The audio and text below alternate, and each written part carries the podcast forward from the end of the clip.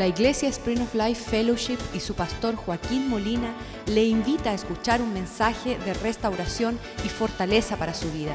Sea parte de la visión Cambiando el Mundo. El Señor es fiel. Vamos a orar por la palabra. Señor, te damos gracias por tu bondad sobre nuestras vidas. Te damos gracias por la, el sacrificio de Cristo en la cruz, Señor. Te damos gracias por la salvación tan grande que tú nos has otorgado. Te damos gracias que más bienaventurados son aquellos que no han visto y creen que aquellos que dicen ah, no creer porque necesitan algo tangible, Señor. Pedimos que tu palabra sea la lámpara a nuestros pies, que la fe venga por el oír y el oír de tu palabra, que nuestra confianza sea que los ejemplos en el Viejo Testamento sirvan para nuestro bienestar de aquellos que estamos en los finales tiempos, oh Dios. Queremos caminar fiel a ti. Queremos acercarnos a ti. Queremos conocerte a la luz de lo que está escrito en tu palabra, Señor. Sabemos que los cielos y la tierra pasarán, mas tu palabra permanecerá para siempre. Que tu palabra sea, Señor, una espada de doble filo que nos corte, que divida entre el alma y el espíritu, que sea la buena semilla que da un buen fruto y una cosecha que te glorifique, Señor. Prospera tu palabra en el corazón de tu pueblo. Te damos gracias por ser parte de tu iglesia vencedora. Te damos gracias que podemos servirte con alegría y con fidelidad, oh Dios. Te damos gracias por la sujeción a la autoridad y la obediencia a aquellos que has puesto en el cuerpo de Cristo, Señor. Prospera tu palabra en nuestro corazón esta noche para poder ver y entender todo lo que has puesto allí para nuestro bienestar. Te lo pedimos en el nombre de Jesús. Y el pueblo de Dios dice amén. Génesis 17, versículo 1. Comenzamos con la palabra que dice la edad de este hombre. Era Abraham de edad de 99 años cuando le apareció Jehová y le dijo, yo soy el Dios Todopoderoso. Esa declaración es suficiente para nosotros ya para irnos para la casa. Ya no tenemos que predicar más. Si tuviéramos un entendimiento claro del poder, el poderío, la grandeza de nuestro Dios, si eso es capaz de caer en nuestro corazón, viviríamos diferente en un instante. Y todavía a los 99 años Abraham no capta esta realidad. Sabemos que el último capítulo, capítulo 16, el último versículo del capítulo 16, nos dice la edad de Abraham. Este es el capítulo anterior. El último versículo dice, era Abraham de edad de 86 años cuando Agar dio a luz a Ismael. ¿Qué es lo que sucede de los 86 años a los 99? 13 años. 13 años de un acontecimiento, un versículo al próximo versículo, pasan 13 años. Cuando Dios se le acerca a Abraham con la declaración, y era Abraham de 99 años, capítulo 17, versículo 1. Eso es lo que nos muestra a nosotros de la edad del 86 a los 99 Trece años han pasado de un versículo al otro. Y esto es lo que nos muestra a nosotros que si Dios todavía estaba ah, con esperanzas de comunicarse, intercambiar y, y conectarse con Abraham, nosotros todavía tenemos tiempo. Y los de 80 son jovencitos para poder entender y escuchar la voz de Dios diciendo, yo soy el Dios todo poderoso. Ese ha sido el dilema del hombre ah, en toda esta corrida, ah, corrida de, Abraham en el capítulo 16 hace un desbarajuste. Qué tropelaje hay allí de Sara decir, ya, esto, mira, vamos a ayudar a Dios, se está demorando demasiado y hacen, hacen todo un desbarajuste y dan a luz Vete, acuéstate con la que arregla la casa, nuestra sirviente. Dios está tardando demasiado. La, creatividad humana está viéndose lo más feo. ¿Cuántos vieron que feo era ese capítulo? Nace el niño, lo bota Sara, botan la mujer, regresa la mujer, está por morir la mujer, Dios tiene que intervenir. Qué horrible es nuestras vidas cuando no estamos dejando que Dios sea todopoderoso. Cuando tenemos la inhabilidad de disfrutar la fidelidad del Señor y que Él va a cumplir, Él va a terminar lo que Él nos puso aquí en la tierra para nosotros poder um, ver y palpar. Y cuando Él le dice, yo soy el Dios Todopoderoso, Él le dice, camina delante de mí. En otras palabras, deja de estar midiéndote a la luz de tu atmósfera, del clima. Capítulo 17, versículo 1. Dice, camina delante de mí, anda delante de mí. Y nuestro problema es que andamos, pero no estamos caminando como a la medida del agrado del ojo del Señor. Y Él termina esta declaración con, y sé perfecto. Dios no espera nada menos que la perfección, la madurez. El, ¿Sabes que No es el sentir perfecto en nuestra habilidad de actuar, sino nuestra habilidad de perfeccionar nuestro andar con Dios, nuestra fe. Eso es lo que estamos haciendo este año. Esta corrida ha sido que este año el Señor dice que vamos a profundizar nuestra fe. Vamos a echar raíces más profundas. No vamos a ser ligeros porque cuando Él regrese, Él quiere buscar que existe fe en nuestros corazones. Y, y casi todo nuestro comportamiento es, es no algo visible, sino que por la fe podemos ver. Es los ojos de nuestro entendimiento alumbrado a hacer cosas que, no es de la naturaleza de nuestra habilidad. Es, es dejar que Dios se vea. Nosotros tenemos la capacidad rápida de movernos a traer a un niño ah, y decir, mira cómo Dios me bendijo. Abraham, Dios no te bendijo. Eso no eran los planes de Dios. Tú te adelantaste porque no supiste esperar. No había una esperanza en tu corazón. Te moviste en un apuro. Y entonces Dios lo que le está diciendo aquí en este ah, primer versículo es que este llamado es un llamado genuino, auténtico, real, tangible, palpable. Tú no tienes que aparentar, tú no tienes que fingir. Tú no tienes que estar tratando de hacer que Dios luzca bien. No, porque van a, ¿qué van a decir? Mira que Dios me prometió un hijo y mira cuánto ha pasado y no tengo ni hijo. Y Dios va a caer, va a quedar mal. Como si nosotros tenemos que excusar el comportamiento de Dios. Tenemos que ayudar a Dios como hizo Usa cuando vio que se caía la arca de pacto. Él sacó la mano para decir, mira, se va a caer Dios, deja, deja yo. Y cayó muerto. Y sabes que le vamos a decir algo esta noche y traten de palpar esto. Cuando usted entra en hechos personales para poder ayudar a Dios, ayudar a su iglesia, tratar de decir, bueno, que si yo no hago, entonces, escúchame, Dios es todopoderoso. Dios es amplio. Cuando no hay nadie, Dios creó los cielos y la tierra. Cuando no hubo nadie, y entonces nosotros tenemos que entender, y ahí es donde encontramos a Dios, en quietud y reposo. Hallarás al Señor.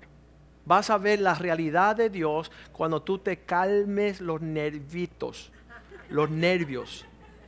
Cuando tú te detienes a dejar de tratar de llenar el vacío con la expresión, ¿sabes qué? Es, es, un sentimiento. Por los últimos 17 años han pasado personas con buenísimas ideas Joaquín, si tú haces ministerio así, Joaquín, si tú, si usted, si hacemos asá, si, y si bailamos, si, ¿sabes qué? No quiero hacer nada para que todo sea Dios. La persona dice, pero, ¿y, cómo? Eh, alguien me preguntó, ¿y por qué no pasan el plato? ¿Por qué no recogen ofrenda? Porque yo estoy loco, porque si esto no es de Dios, que se termine. Escúchenme. Si yo tengo que todos los domingos estar pidiendo dinero, entonces Dios no está en el asunto. Pero si Dios está tocando los corazones a que las personas diezmen, ofrenden y sean abundantes y generosos, entonces la obra es Dios. No es la manipulación, no es el circo. Y hay muchos circos cristianos y hay muchos monitos por ahí que quieren hacer su, que, quieren saludar con su sombrerito y, y estar manipulando. Y somos nosotros en nuestra llamados cristianos, llamados de, Dios. Y sabes, cuando es Dios, eh, lo cubre todo fielmente. Y eso tiene a todo mundo ah, asombrado. ¿Y cómo lo hace? Un pastor me dice, oye, si yo no paso y pido, la iglesia se cierra la próxima semana. Se cierra. Y yo dije, pero qué, ¿quién tú tienes ahí? ¿Quiénes son las personas que se están acercando? No pueden ser cristianos. No pueden ser personas que están con sed y hambre de justicia. Y eso es lo que Dios está trazando una línea ahí en la vida de Abraham. Dios está diciendo, mira, toda la payasada y toda la locura que tú formaste en el último, la última etapa de tu vida es un relajo a lo cual yo no voy a participar. Yo soy un Dios genuino, yo soy un Dios poderoso, yo soy un Dios que, que quiero que tú resista la tentación de tratar de recrear este llamado. Que tú rehuses decir, y, lo han sucedido, han habido hermanitos, dicen, en una época, pastor, si yo me voy, ya no va a haber más iglesia. ¿Qué pasó ahí? Ah, hemos pasado por músicos como usted ni quiere saber. El primer guitarrista, el primer pianista, el bajista. Y, dice, bueno, si yo me voy, ya no va. Oye, Dios tiene músicos en toda la tierra. Todo lo que respira alaba a Dios. Y cada vez han sido mejores. Así que andando bien bajitos lo que están. Porque Dios es, Dios es inagotable. Es un privilegio. Uno de los jóvenes estaba aquí tocando por años. Y hace unos meses ya el Señor le dijo, time out. ¿Y sabe lo que me dice, pastor? Yo no sabía lo que tenía. Yo no sabía la honra y el privilegio que yo tenía de dirigir al pueblo de Dios en las alabanzas. Qué tremendo. Muchas veces no sabemos lo que tenemos hasta que ya... Chequea eso, Ricardo, por favor.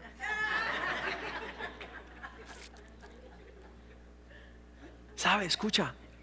No sabemos lo que tenemos hasta que estamos inventando. Y Dios le está diciendo a Abraham, esto no es de inventos. Yo, yo eh, voy a cumplir lo que yo he prometido. Sabes, ha sido el dilema del pueblo de Dios en todos los tiempos. Dios quiere algo genuino, Dios es capaz de hacer cosas. Mira, le voy a confesar algo esta noche. ¿Listo? Dios todavía está estrechando nuestro corazón. Nos, todavía nos está preparando para lo que Él tiene para nosotros. En el día que el pueblo se entregue voluntariamente, que sea algo genuino, ah, Dios empieza a ensanchar los cielos y derramar. Y no estamos listos muchas veces para la bendición que Dios tiene por nosotros porque seguimos pensando bien torcidamente, bien pequeño. Dios está buscando como la historia de este joven, ah, cuenta la historia de, una pequeña, un pequeño reinado donde había un rey que ya estaba envejeciendo y cuentan de que él estaba buscando alguien que lo reemplazara y él puso un anuncio en todo el reino que vinieran aquellos que estaban dispuestos a tomar el lugar del rey. Y había mil ah, entradas y ahí las mamás estaban trayendo a sus hijos y todos querían que sus hijos fueran el próximo rey. Ah, y el rey le dijo, mira, les voy a dar una semilla a cada uno de ustedes y al año quiero que regresen con el fruto y la cosecha de esa semilla que van a cultivar.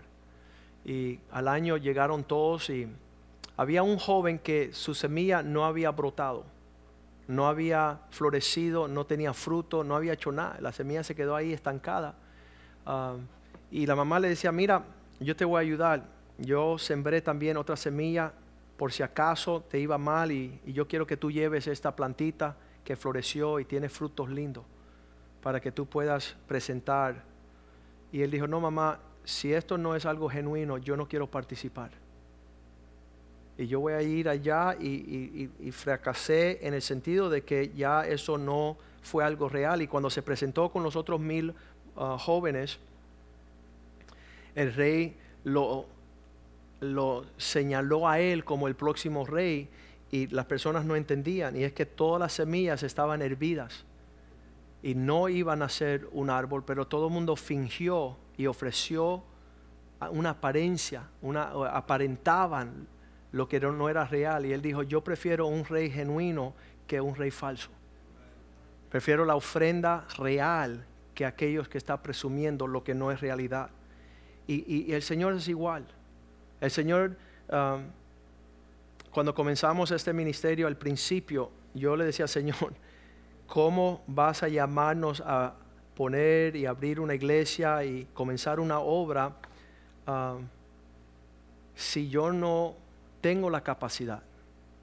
No tengo la capacidad de, de dirigir a tu iglesia. La iglesia es algo es una dinámica tremenda. Y, el Señor, la, muestra que nos dio es ah, lo que Él me mostró, me señaló cuando yo le estaba diciendo eso. Él decía, ah, Juan el Bautista, le decían, tú eres el Mesías. Él dice, no, yo no voy a salvar al mundo. Yo no me presumo ser el Mesías, el que va a salvar el mundo. Y dice, tú eres Elías. Él dijo, no, yo no voy a traer el fuego del cielo.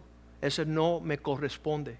Yo simplemente soy una voz que clama en el desierto. Voy a hacer mi parte de acuerdo a lo que Dios quiere que yo ocupe.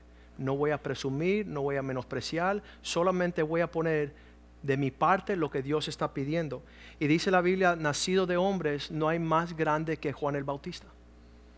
Más grande que todos los profetas del Viejo Testamento, más grande que Moisés, Elías, Eliseo, ah, David todos esos gran profetas y reyes del Viejo Testamento, la persona que fue genuina y terminó, él nunca hizo un milagro. Simplemente hizo, y, el Señor me recalcó, tú no, yo, decía, yo no soy Benigen cuando yo le estaba hablando, yo no he sanado a nadie. ¿Cómo tú me vas a llamar si yo, ni, una mosca ha podido, ah, no hay nada? Y él dice, tú tienes obediencia. Estoy buscando obediencia. Esa es la calidad. Solo haz lo que yo te voy a decir que hagas y eso es lo que hemos hecho. Y eso es lo que Dios le está diciendo a Abraham. Él está buscando algo genuino, nada engañoso, ni sin manipulación, sin tratar de presumir lo que no es. Y siempre ha sido desde el principio este ataque. ¿Vamos a hacer más que lo que Dios dice o vamos a hacer lo que Dios dice? En Génesis 3.1 cuando se acercó Satanás a la mujer y a Adán en el huerto, él le hizo con que Dios ha dicho. En otras palabras, si Dios eso es lo que ha dicho, eso es lo que tenemos que creer y esperar. Y si Dios no lo ha dicho, no nos adelantemos a otra cosa. Y Satanás siempre quiere jugar con lo que Dios ha dicho. Ahí lo dice, pero la serpiente era astuta más que todos los animales de la, del campo que Jehová Dios había hecho, la cual le dijo a la mujer, con que Dios ha dicho, no comáis de todo el árbol del huerto. ¿Por qué no juegas un poquito con eso? Cuando Dios le dijo a Abraham, tú tendrás descendencia, ellos empezaron con, eh, Sara dijo, bueno, él no quiso decir así, sino que quizás a través de la sierva se iba a lograr.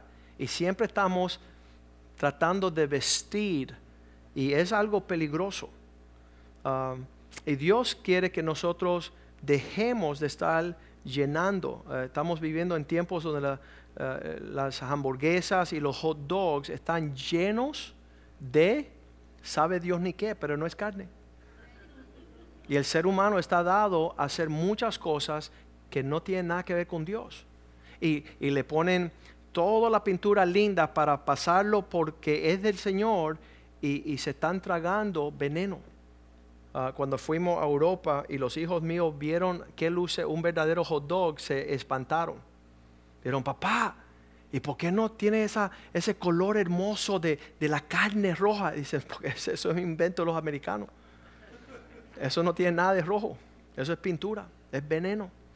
Entonces nosotros muchas veces con nuestro cristianismo estamos andando con cien mil cosas y, y nada de eso es Cristo. Y es aparentar algo feo. Y delante del Señor eso apesta. Eso apesta. no tiene nada que ver con la realidad de Cristo. Y el pueblo de Dios estaba dado a eso continuamente. Jeremías 17:5, cuando ellos, ah, el hombre inventaba y sacaba a Dios de un lado, él les hablaba de esta forma. Así ha dicho Jehová, maldito el varón que confía en el hombre y pone carne por su brazo y su corazón se aparta de Jehová. En cualquier momento que tú estás pensando, no me acuerdo, una hermana vino con buenas intenciones y dicen, pastor, tú haces lo que te da la gana en la iglesia, ¿verdad? Tú eres el pastor, tú eres el mero mero. Y le, dije, tú, se sabe, se, se ve muy bien que tú no tienes idea el celo que Cristo tiene por su iglesia. ¿Qué significa? Nadie hace en la casa de Dios lo que le da la gana. Nadie puede burlarse de Dios. Nadie puede manipular. Entonces aquí Él está diciendo, ¿sabes qué? No depositen su vista en lo que el hombre está ocupado, porque eso sería una maldición. El que pone por carne ah, por su brazo. En otras palabras, estás confiando en lo que hace tu habilidad. Y su corazón se aparte de Dios. Versículo 7, 6, perdón. Será como el retama, la retama en el desierto. La persona que está andando en el cristianismo, haciendo las cosas en su fuerza humana, con su sabiduría humana, viendo lo natural, será como un árbol en el desierto, sin raíces, sin hojas, sin fruto, y no verá cuando viene el bien, nunca verá la realidad de Dios, sino que morará en las sequedales, en el desierto, en tierra despoblada y deshabitada. Versículo 7. Pero bendito el varón que confía, deposita su confianza en Dios y cuya confianza es en Jehová. Versículo 8. Este será como un árbol plantado junto a las aguas, que junto a la corriente echará sus raíces y no verá cuando viene el calor. Una vida de fe tiene un alcance mucho por encima de la habilidad personal. Eh, lo que Dios sobre eh, lo que estamos hablando ahorita, lo que Dios está abriendo, la brecha que está abriendo, mucho por encima de nuestro poderío. Y no verá cuando viene el calor, sino que su hoja estará verde y en el año de sequía, cuando todos se están pasando problemas, no se fatigará ni dejará de dar fruto. Si ves las, ah, las ofrendas ah, aquí en la casa de Dios, ah, toda la sequía de, lo que sucedió aquí últimamente, los últimos cinco o seis años, donde todo el mundo está en quiebra, perdiendo casas, haciendo, es el, el tiempo que nosotros hemos sido más generosos que en todo nuestro ministerio. Nosotros en lo que la gente está, ay, ¿qué vamos a hacer? Nosotros, Dios ha dado en provisión abundante, no para saciar solamente nuestra necesidad, sino para hacer refrigerio para los demás. ¿Cómo sucede? ¿Cómo se hace? Porque Dios es un Dios que trae refrigerio cuando los demás están pasando calor. Dios es un Dios que multiplica cuando todos están tronados. Ahí estamos nosotros Ah, enriquecidos en la presencia del Señor. El Señor nos enseñó que es mejor dar que recibir. Ah, hace años atrás vino una mujer, estaba desahuciada y decía, pastor, solo me quedan 100 mil dólares en la cuenta bancaria y yo no sé qué voy a hacer y ya esto se terminó. Y yo decía, señora, si usted supiera lo que tengo yo, se suicida ahora mismo. Se corta las venas ya. Ella estaba retirada, ella estaba viviendo sola con su esposo, ella tenía cuatro hijos y esposa y casa. Y yo le decía, señora, me vas a animar yo. Pero sabes qué, yo le decía, Señor, yo como abogado, ¿por qué no he despegado a grandes fortunas? Y el Señor dijo, porque el justo por la fe vivirá. Tú tienes que confiar en mí todos los días y no guardar para aumentar y montonar riquezas. Y siempre hemos sido así. Dios ha sido fiel. Ah, casi siempre las peleas que hemos tenido a lo largo del ministerio es, ¿y qué pasa si tú no guardas seis meses de, de una, le dicen un una- un colchón, ¿verdad? Como un respaldo. Seis meses. ¿y qué pasa a los seis meses? Te vas a morir de todas maneras. Entonces, sé fiel con Dios. Sé generoso. En tiempos difíciles hemos, hemos caminado en una confianza total. Y yo le decía a las personas, mira, todos los meses Dios es fiel. Todos los meses Dios es fiel. Otra señora llegó, siempre contamos, la señora que llegó era clienta mía y la invité a la iglesia esa noche, ella estaba divorciándose de su esposo y llegó bien, ah, con dos hijos pequeños de siete y ocho añitos y, le- eh, se sentó con Claudia, con la, eh, con la esposa de mi hermano, Jules. Y ella estaba llorando y decía, yo no sé qué hacer. Yo estoy en las últimas, yo, yo no sé qué hacer. Yo sabía por el caso legal que ella tenía 30 mil dólares en la cuenta bancaria. Y ella llegó a la iglesia como diciendo, ya, esto, voy a comer mi harina y voy a morir. Y Claudia fue tan abrumada por el llanto y la tristeza, y ella tenía 400 dólares en su cuenta bancaria, y yo lo conocía porque es la esposa de mi hermano. Y ella sacó su chequera y le escribió un cheque de 300 dólares. Y se quedó ella con 100 y le regaló a la señora 300. Pero la señora tenía 30 mil. Ella tenía que haberle dado a Claudia 10 mil. El próximo día, la próxima semana, cuando yo me enteré, yo se lo dije a, a la señora.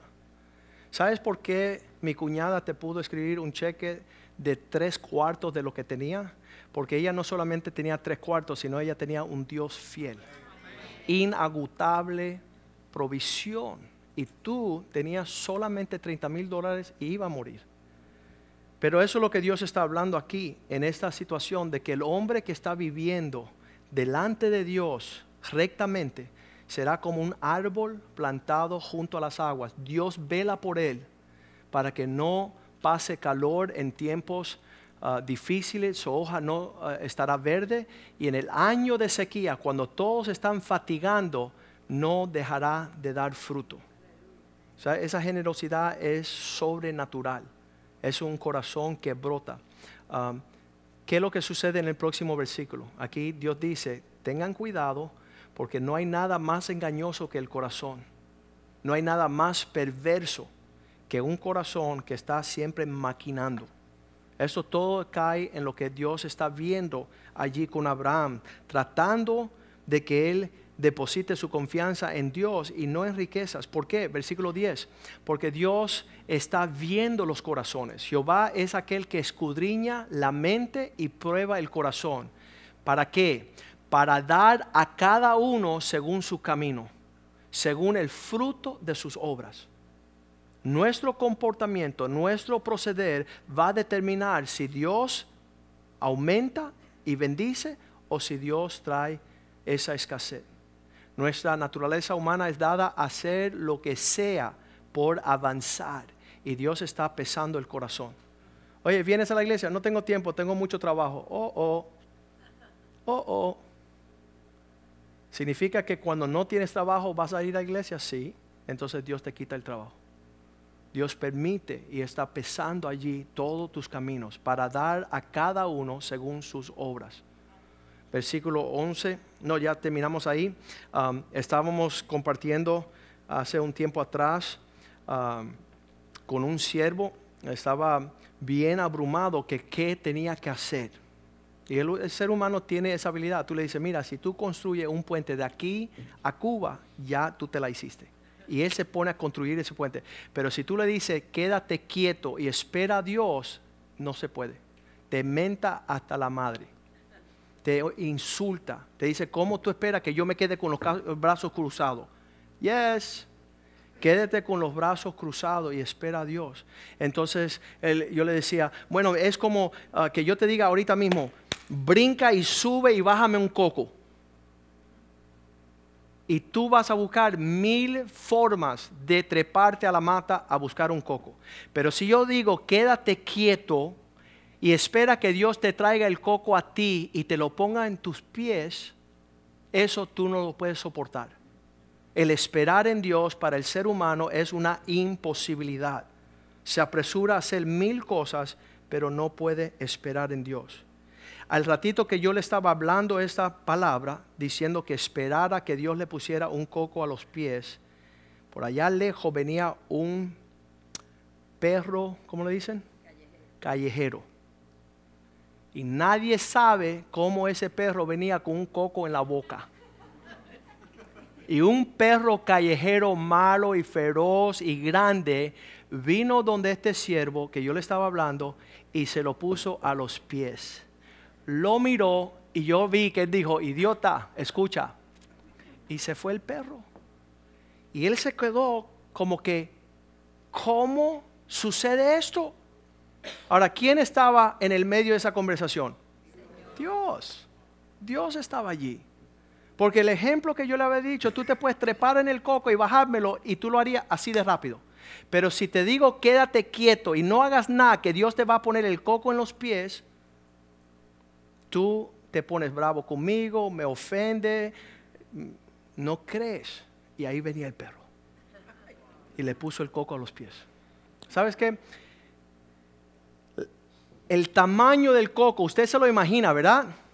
Ese perro andaba con la boca así de grande, con un coco de este tamaño, que los perros no cargan cocos. Número uno. Número dos, un perro callejero no se acerca a ti solo para morderte. Y si él tiene algo en su boca, no te lo va a poner en los pies. Y se fue. Quizás tenía entrenamiento que tú le tiras el coco y él te lo devuelve, ¿no? Pero no, él se fue, ya él cumplió con su obra. Y entonces este hermanito fue e hizo todo un dibujo de cómo uno tiene que esperar el coco. Porque fue algo eh, increíble. Cuando estábamos anoche haciendo esto, tú tomas la Biblia y tú partes la Biblia a la mitad.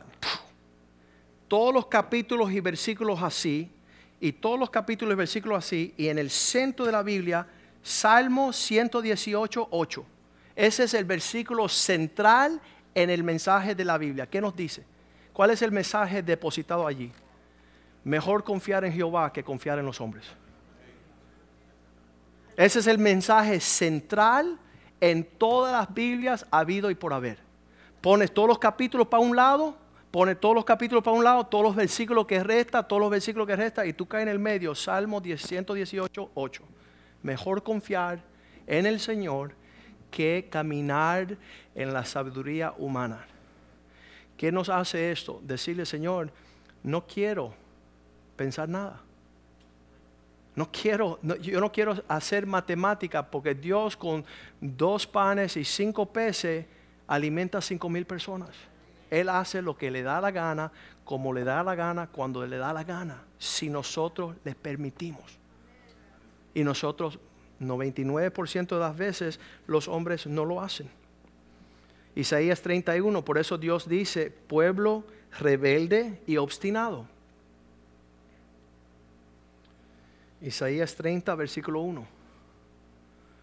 Así le hablaba el Señor, hay de los hijos que, son, que se apartan, dice Jehová, para tomar consejo y no del mío, no de mí, para co cobiarse con cubierta y no de mi espíritu, añadiendo pecado a pecado.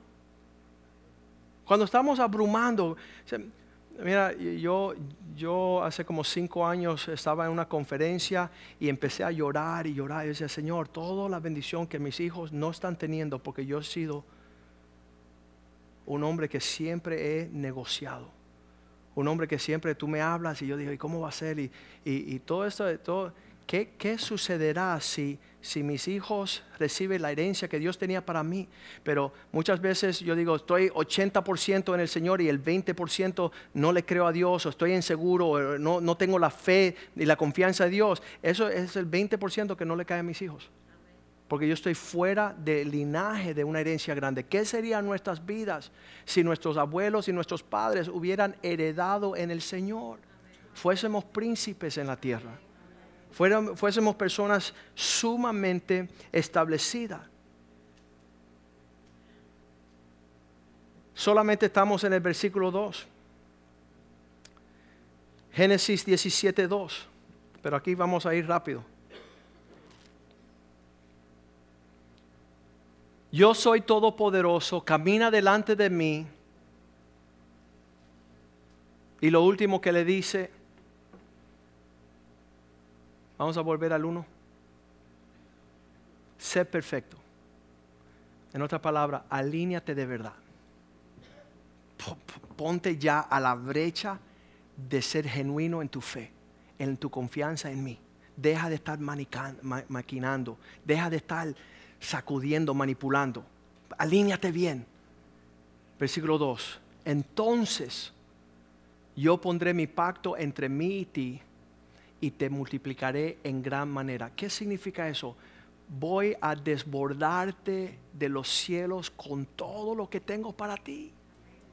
Todo viene el primer versículo que me dio el Señor fue 1 Corintios 2.9. Él dice, Joaquín, cosas que ojos nunca han visto en tu familia, oídos nunca han escuchado, ni han entrado en el corazón, son las cosas que yo he preparado para aquellos que están en serio conmigo, los que me aman de verdad, de verdad, de verdad, de verdad, de verdad, de verdad, de verdad, de verdad, de verdad. Cosas que ojos no han visto. Y, y sabes que eso fue hace 30 años, 31 años, y sabes que lo estamos viendo nunca soñábamos. Escúchame, hoy estaba orando y dice, Señor, gracias por los libros que hemos escrito. ¿Qué libros ni libros? Si no sabía ni, ni escribir y hay libros, dos. Dios ha hecho cosas que nunca habíamos ni pensado. Yo sé, mis padres lo voy a entrevistar después si pensaban tener un hijo escritor. Uno escucha escritor. Oye, ¿cómo? Porque Dios te voy a multiplicar en, medidas excesa. Y uno se dice, ¿y por qué Dios exceso? Efesios 3:20. Es la naturaleza de Dios no bendecir a chicos, a medidas chicas. Aquel que es poderoso para hacer todas las cosas mucho más abundantemente. La gente no viene a la iglesia porque piensan que lo va a perder todo.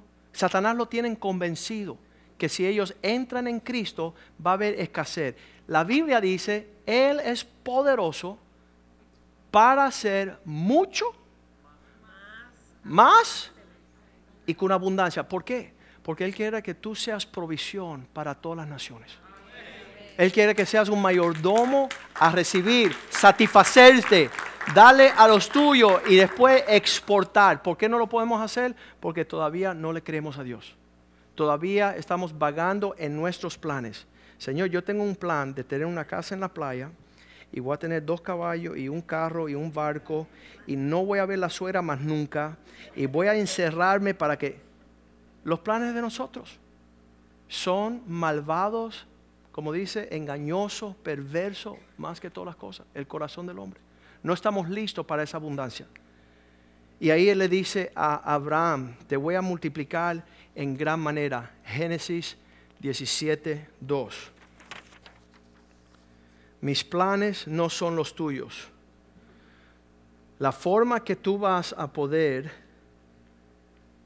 Isaías 50, 11. Las chispas, escuchen esto, usted sabe lo que es una chispa el mejor día de tu prosperidad es una chipita. Ahí lo dice el Señor. He aquí todos vosotros encendéis fuego y os rodáis de teas. Eso es ah, las... El fuego que el hombre es capaz de hacer en sus propias fuerzas es como una chispa que sale de, de un metal, de una piedra. Chip. Ay, mira mira, mira que estoy. Y Dios dice, ¿sabes qué? Camina a la luz de tu porvedumbre. Esa luz no brilla. eso para, e, es para ti y ni llega a tu esposa ni a tus hijos.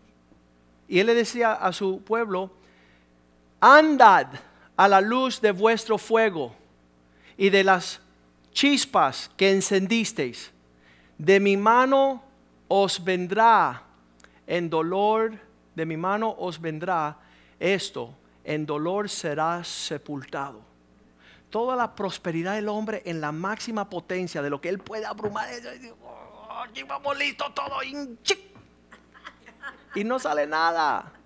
Todo es abrumar. Y Dios dice, yo tengo una fogata que te va a consumir.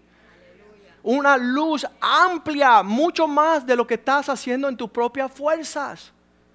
Deja de estar tirando chispetazos. Aquí vamos en Hechos 7:50. Estamos ahora, es el Viejo Testamento de Isaías, pero vamos a pasar a Hechos, donde Dios le sigue diciendo a su pueblo, ustedes no saben quién y que mis manos no hizo mi mano todas estas cosas. Nuevo Testamento, Hechos 7:50, Dios preguntándole a su pueblo, ¿qué le está vamos al 49. El cielo trono es mío, la tierra el estrado de mis pies. ¿Qué, ¿Qué vas a hacer tú por mí? ¿Una casa? Dice el Señor. ¿O cuál será el lugar de mi reposo, de mi descanso? ¿Los cielos o la tierra? Versículo 50. No es que hice, no hizo mi mano todas estas cosas. Dios está diciendo, oye, si yo hice todo lo que está en los cielos y yo hice todo lo que está en la tierra, ¿qué, vas a hacer tú? ¿Qué que tú propones que tú vas a hacer? ¿Sabes qué? Diga, nada, Señor. Solo te voy a alabar por lo que tú eres capaz de hacer. Solo te voy a adorar por lo que tú vas a hacer. Solo te voy a servir porque tú eres un Dios grande. Y sabes qué triste que no hemos podido pasar esto del corazón nuestro al corazón de nuestros hijos para que estén en reposo. En enero de este año mi hijo mayor me dice, papá, ¿y cómo yo sé que me va a ir bien para comenzar una familia y proveerle? Y le dije, Nicholas, toda tu vida ha sido un sueño porque hay un Dios que te ama en los cielos. Y nada te va a faltar. Y todo lo vas a tener. Eso es la respuesta. Porque nuestros jóvenes andan angustiados, ansiosos y preocupados de y cómo va a suceder. Y es nuestra responsabilidad vivir de tal forma que ellos vean la fidelidad de Dios sobre nuestras vidas. Vean lo amplio, no de nuestra... Dice David, he sido joven y ahora soy viejo. Nunca he visto un justo desamparado, ni su simiente que mendigue pan. Aquellos que sirven al Señor tendrán abundancia en extremo. Eso es lo que Dios le está diciendo a Abraham. De eso se trata la fe. Dios, ¿sabe que Dios le tenga que decir a los hombres, Hechos 7:50? La última vez que yo me recuerdo, fueron mis manos las que hicieron los cielos y la tierra. ¿De qué tú estás hablando, muchacho? ¿Sabes lo que es? Versículo 51. Estás andando igual que vuestros padres. Son duros de cuello están levantando la cabeza, yo lo voy a hacer, yo, yo, nadie me va a dominar, pues yo soy un toro rebelde, un buey no domado, duros de servir, incircuncisos de corazón y de oídos, no quieren tener la realidad aquí ni la dejan entrar por acá. Vosotros resistís siempre al Espíritu Santo. ¿Les puedo hacer una pregunta para que no la pasen por alto? ¿La voz de qué, de quién está ministrando esta noche? Es el Espíritu de Dios. Escúcheme, nosotros no estudiamos Biblia. Nosotros no somos teólogos ni fuimos a seminario. Es el Espíritu Santo que nos acompaña por la misericordia de Dios, hablarnos para entender el corazón de Dios. Porque dice, no os dejaré como huérfano, mandaré mi espíritu para que Él pueda guiarles, instruirles. Pero, pero resistí siempre al Espíritu Santo, como lo hicieron vuestros padres, así también son vosotros. Somos primera generación en la familia Molina que nos paramos para decir queremos vivir por la fe en Jesucristo. Todos los demás tenían su historia justificada por no hacerlo. Y terminaron como? Como una retama en el desierto, sin raíces, sin frutos, sin flores, sin, sin una luz en la oscuridad. Y Dios está diciendo, yo hice todas estas cosas, pero están duro de servir porque no han sido circuncidados en el corazón. ¿Qué le pide, um, ¿qué le pide a, Dios a Abraham en el capítulo 17? Dice, ¿sabes qué? Como tú estás dudando mi realidad, yo quiero que tú te circuncises y que circuncise a tus hijos y dé la circuncisión a todos los que viven en tu casa. Cada uno tiene que llevar la marca sobre su cuerpo de que están marcados por mí, que yo voy a cumplir lo que he prometido sobre ustedes. Entonces ahí llega palabras bien serias. Génesis 17, versículo 4. Los planes míos para tu vida es que tú serás un padre de muchedumbre de gente. yo quiero un hijo. No, si mis planes son que tú seas papá de todos. Y aquí vamos a ver que Dios dice, hey, los planes míos son grandes para ti. Versículo 5. Tú serás padre de muchedumbre y no se llamará más tu nombre. Te voy a cambiar el nombre. No va a ser padre exaltado, que significa Abraham. Ab de Abba, palabra hebrea, raíz. Y Ram, exaltado, levantado. Un padre levantado. Sino que será tu nombre Abraham. Porque te he puesto por padre de muchedumbre de personas. No va a ser un padre exaltado de un poco, sino de muchos, padre de la fe padre de una nación que todavía existe hasta el día de hoy. Porque Dios no es un Dios de una generación, sino de mil generaciones. Tú solamente estás pensando en ti y tu hijo. ¿Y tu nieto qué? Que se lo lleve. Dios no piensa así. Dios tiene planes para ti, para tu linaje, para tu descendencia, para tus tataranietos. El Dios de pactos. Dios de pactos. Versículo 6. Los planes de Dios son amplios. Te multiplicaré en gran manera y haré naciones de ti. De tu lomo saldrán reyes. ¿Sí? Sí. Será poderoso el linaje del hombre que teme a Dios. El Salmo 112, versículo 1. Vamos a leerlo bien rapidito. Salmo 112, versículo 1. Bienaventurado el hombre que teme a Dios y sus mandamientos se deleita en gran manera. Versículo 2. Sus hijos serán poderosos su descendencia será poderosa en la tierra. La generación de los rectos tendrá la bendición de Dios. Dios visita a los hijos. Génesis 17, 6.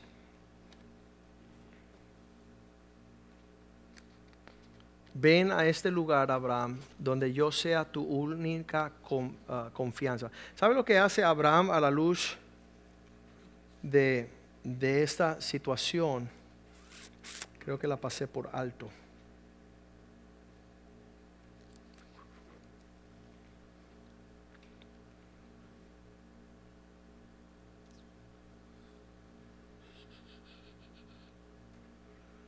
Vamos al versículo 5, bien rapidito.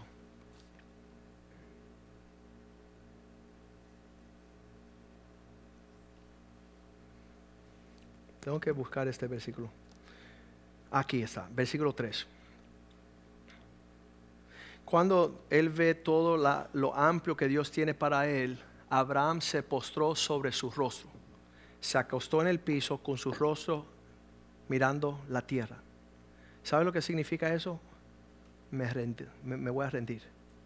Estoy rendido para no ejercitar más lo que yo piense, lo que yo creo, cuando yo creo, como yo creo. Esa es la mejor posición, la que tú tomas esta noche cuando te vas de la, de la iglesia, te vas a tu cuarto, te cierras y te tira y te posta en tu rostro y dile, Señor, ya no quiero más lo que yo pensaba y lo que yo creía. Ya no voy a manipular más el brazo de Dios, ya voy a ver tu gloria y ahí le empieza a hablar. Dice, entonces Abraham postró sobre su rostro y Dios comenzó a hablarle. Y Dios le habló diciendo estas palabras, tengo planes súper poderosos para ti. Versículo 4, ya lo habíamos leído, he aquí mi pacto está contigo, será padre de muchedumbre. Dios le empieza a dar su destino. Sabes, personas que están pidiéndole a Dios un carro, una casa, un retiro, están limitados a lo natural, tiene que postrarse esta noche dice, Señor, yo sé que ya tú puedes hacer todo esto. Yo quiero entrar en mi propósito eterno. Lo que en la tierra está supuesto representar mi nombre y la que va a cargar sobre mis hijos en los planes tuyos. Versículo 5. Serás padre de muchedumbre. Se llamará tu nombre Abraham porque te he puesto como padre de mucha gente. Versículo 6 ahí Dios le empieza a decir, ok, ya no se trata de lo que tú vas a hacer, sino que te multiplicaré en gran manera. Versículo 7. No solamente te multiplicaré, sino que te estableceré. Número 2, ¿verdad? Y número 3, el 8, te daré. Son tres cosas. Te multiplicaré, te estableceré y te daré a ti y a tu descendencia después de ti toda la tierra en que moras, toda la tierra de Canaán, heredad perpetua será el Dios de ellos. Será una relación que va a visitar una generación, otra generación, otra generación. Versículo 9. Y Dios le dijo a Abraham, en cuanto a ti, ya yo te dije lo que yo voy a hacer. Ahora lo que corresponde que tú hagas, en cuanto a ti, guarda mi pacto. Acuérdate de lo que te estoy diciendo renueva los planes que yo tengo para ti y tu descendencia después de ti, tus generaciones. En otras palabras, Dios le estaba dando en el pacto un recibo. Usted ha ido a comprar algo y dice, mira Señor, hoy se nos acabó esa cuestión, pero este es el recibo, tráelo mañana y esto va a ser prueba de que tú compraste, que ya el pago se dio. Dios le está diciendo a Abraham, mi pacto es prueba de que va a ser una realidad lo que te estoy diciendo. No pierdas el recibo. No pierdas conocimiento. Y para que no te olvides, Mr. Abraham, versículo 10, vamos a darte una experiencia tan dolorosa. Vamos a circuncidarte. Este es mi pacto que guardéis entre mí vosotros, tu descendencia después de ti. Serás circuncidado todos los varones entre vosotros. ¿Saben lo que significa esto?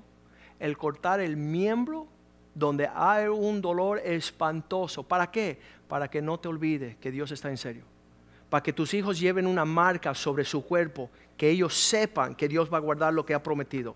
Tenemos que seguir haciendo eso, dice Romanos 2, 28, que no es aquel que actúa en lo físico, porque no es el judío el que lo hace exteriormente, ni es la circuncisión la que hace exteriormente a la carne. Eso es el Nuevo Testamento. Dios dice, no se trata de esta marca en tu cuerpo exteriormente, sino versículo 29. Y la circuncisión no es la que se hace exteriormente en la carne, sino que es judío aquel que en lo interior permite que Dios circuncise el corazón en espíritu y no en letra. La alabanza del cual no viene de los hombres, no es algo que tú haces en tu fuerza, tu poder, porque eres un buen cristiano, porque eres fiel, porque eres lo máximo, oh, tú eres tremendo. Sino lo que Dios es capaz de hacer en su espíritu para aquellos que tienen un corazón para Dios. Un corazón para Dios, Romanos 4:11. La circuncisión es aquel, aquella señal.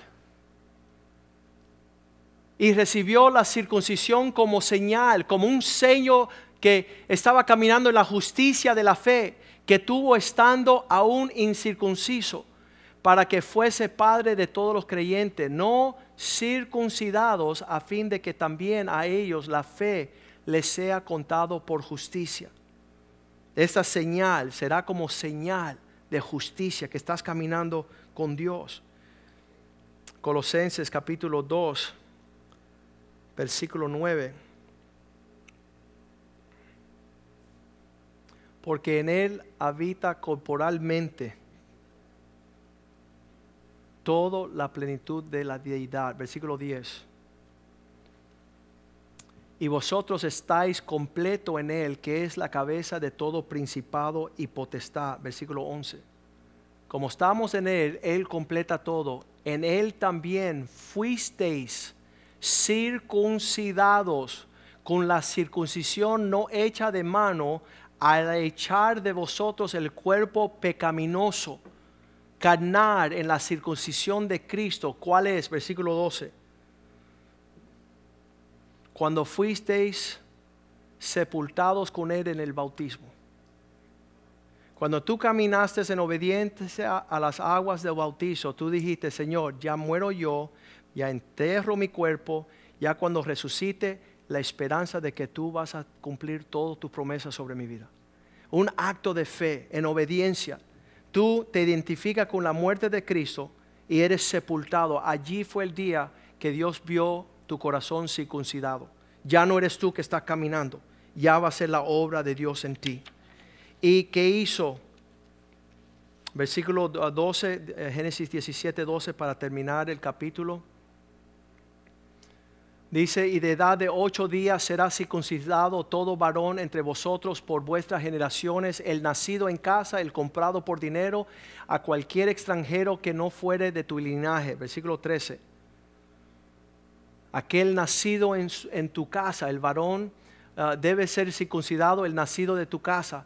En el comprado por tu dinero estará mi pacto en vuestra carne por pacto perpetuo. Versículo 14. El que no entra en este el varón incircunciso, el que no hubiera circuncidado la carne de su prepucio, aquel, aquel, aquella persona será cortada del pueblo mío, porque habrán violado mi pacto. Versículo 15. Además, Abraham, Dios le dijo también a Sarai, tu mujer, no la llamarás Sarai, mas será Sara será su nombre. Versículo 17, 16. Y la bendeciré también y le daré a ella un hijo y la bendeciré y vendrá ella a ser madre de naciones, reyes de pueblos vendrán de ella. Versículo 17. Abraham estaba gozoso, en vez de gritar amén, se tiró al piso y empezó a reírse, como diciendo, Señor, tú eres ridículo. ¿Cómo tú vas a hacer eso a hombre de 100 años ha de nacerle un hijo y Sara que tiene 90 años va a concebir. El hombre está dado a la marcha atrás. Esto no va a pasar, esto no va a suceder. Y Dios le dice, ¿sabes qué? El 18. El 18 Abraham le dice, Señor, yo me contento solamente que tú bendiga a Ismael y que él sea la promesa tuya para mi vida y yo no tengo la fuerza para creer más. Bendice Ismael el invento mío prospéralo porque es difícil creerte a ti. La última vez que hablamos hace 13 años. Así que no hablemos más y bendíceme por favor a lo que yo he inventado. Es que tremendo, torcido la fe del hombre, ¿verdad? Versículo 19 dice Dios, no, ciertamente será Sara tu mujer, te dará un hijo y llamará su nombre Isaac. Y esto confirmaré mi pacto con él como pacto perpetuo para sus descendencias después de él. Mi trato es con él. Y como tú hablaste de tu hijo, versículo 20, como ya está Ismael en tus oraciones, en cuanto a Ismael, también te he oído. He aquí que lo bendeciré y le haré fructífero, multiplicar mucho en gran manera. Doce príncipes engendrará y haré de él una gran nación. ¿Qué haces? Versículo 21, para terminar el capítulo, más yo estableceré mi pacto con Isaac, el que Sara te dará a luz por este tiempo el año que viene. Para este tiempo, el año que viene, vas a ver mis promesas. Versículo 22, cuando terminó de hablar, acabó de hablar con él y subió Dios de estar con Abraham. Qué recorrido. ¿Sabes lo que califica que Abraham sea padre de la fe? En el medio de esa instrucción, versículo 23, lo primero que hace Abraham es, entonces tomó Abraham a Ismael, su hijo, y todos los siervos nacidos en su casa, y todos los comprados por dinero, todos los varones entre los domesticados de la casa de Abraham, y ah, circuncidó la carne del prepucio de ellos en aquel mismo, aquel mismo día, como Dios le había dicho. Versículo 24. Abraham tenía la edad de 99 años cuando circuncidó la carne de su prepucio. Versículo 25. E Ismael, su hijo, tenía 13 años. Quiero mencionar algo aquí porque es importante. ¿Qué tienen estos hombres de fe que pueden contagiar a sus hijos a obedecerle. Eso para mí es una bendición. Tenemos que orar en verdad que nuestros hijos honren nuestras palabras. Si vivimos de tal forma que cuando hablamos con nuestros hijos hacen lo opuesto, hay algo que está mal. Tenemos que tener este hijo de 13 añitos Su papá le iba a introducir algo que era súper extraño, pero permitió que el papá lo dirigiera en esa dirección. Y a los 13 años este hijo se permite circuncidar. Que nosotros tengamos la habilidad de circuncidar el corazón de nuestros hijos y que el Señor nos dé astucia y sabiduría para poder marcarlos para Dios, para que ellos sepan que son diferentes. Versículo 26. Aquel día también Abraham, él mismo fue, él en el mismo día fueron circuncidados Abraham y su hijo Ismael. Versículo 27. Todos los hombres de la casa, habido nacido, varones de la casa, el siervo nacido en casa, el comprado del extranjero por el dinero, fueron circuncidados con él. Es tremendo que nosotros permitamos a Dios que nos, nos hable en esa forma íntima. Vamos a ponernos de pie. Y, tengo ánimo después de esta noche de darle gracias a Dios, de hablarnos con tanta claridad y certeza. Y que nuestra fe no sea una fe fingida y que seamos obedientes, que tengamos linaje, que no estemos inventando que esperemos en la bondad del Señor. Que desarrollemos una obediencia auténtica al Señor. Yo no quiero ser un obstáculo, no quiero ser un impedimento, no quiero presumir, no quiero ser un soberbio, no quiero ser arrogante para detener lo que Dios tiene como planes para mi vida. Quiero saludarlo, como dice la palabra de Dios, dice que, que Abraham saludaba de lejos viendo lo que Dios tenía para él. Que Dios abra nuestros ojos esta noche. Que el ánimo y la expectativa de lo que Dios va a hacer sea tan grande que sea palpable. Eso es lo que significa tener ojos de fe.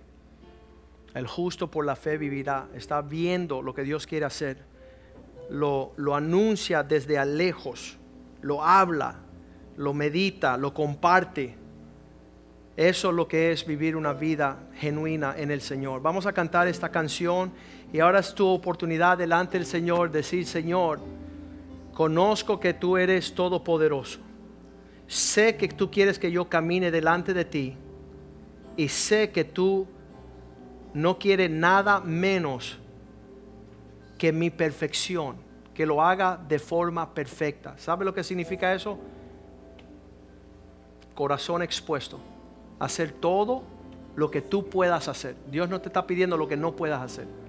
Lo que, él, lo, que tú puedas hacer, ah, e, Él añade. Yo le digo, Señor, lo único que voy a hacer es mi parte.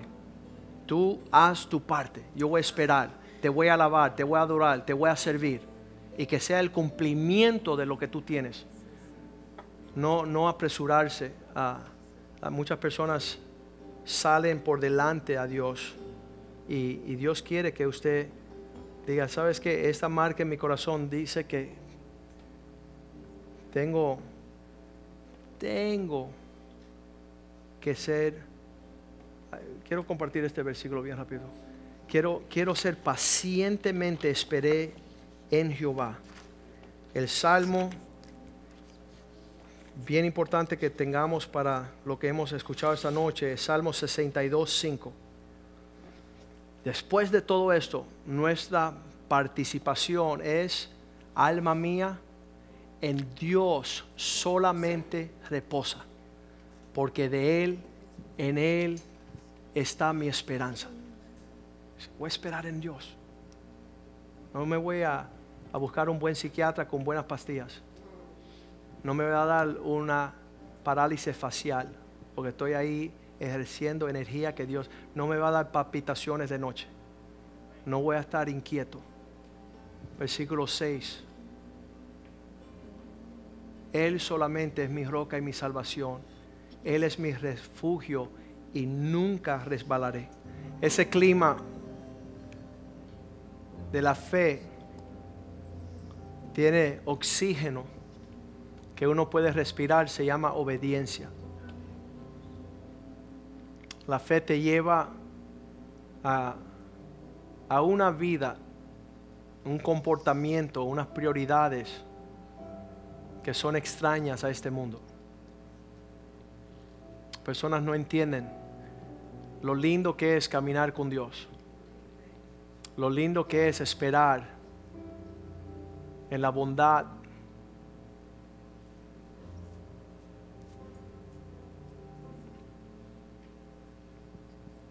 Ahí vemos la actitud de Abraham, Señor, ya solo bendice a Ismael y estoy contento con eso. Él todavía estaba peleando con él mismo. Y así son muchos hombres. Señor, solo dame paz ahorita, no que no pido más. Y Dios tiene mucho más. Mucho, mucho, mucho más en sus planes. Pero no con personas incircuncisas. No con personas sin compromiso. No sin personas que ponen por obra la realidad de Dios. Padre, te damos gracias esta noche por tu palabra. Te damos gracias por esta jornada de este año de incrementar, crecer, profundizar nuestra fe. Hebreo 11:6 dice que sin fe es imposible agradar a Dios. Queremos empezar a tomar pasos de fe en la dirección que te agrada a ti. Vivir, que nuestra vida sea una ofrenda de un corazón derramado hacia ti. Y que la realidad de tus promesas se hagan realidad en nuestros tiempos para que tu nombre sea engrandecido entre los nuestros, oh Dios. Y que esa fe vaya incrementando y que nuestros hijos esperen mayormente y hagan mayores obras que nosotros, oh Dios. Pero ya habrán tenido papás que están caminando en la fe papás que están hablando fe, papás que están descansando en el reposo de la fe, en tu gracia y tu amor, tu misericordia, tu bondad, oh Dios, que podamos recrearnos en que tú has dignado mirar hacia nosotros y hablarnos, oh Dios. Guarda el corazón de cada familia representada aquí, oh Dios. Realiza tus sueños, que no existan impedimentos, que no sea algo ficticio que no sea mentirita, que no sea apariencia, que sea auténtico tu obra en nuestros medios, oh Dios, para que tu nombre sea engrandecido. Y te damos gracias en el nombre de Jesús y el pueblo de Dios dice amén, amén y amén. Salúdense unos a otros en el amor del Señor.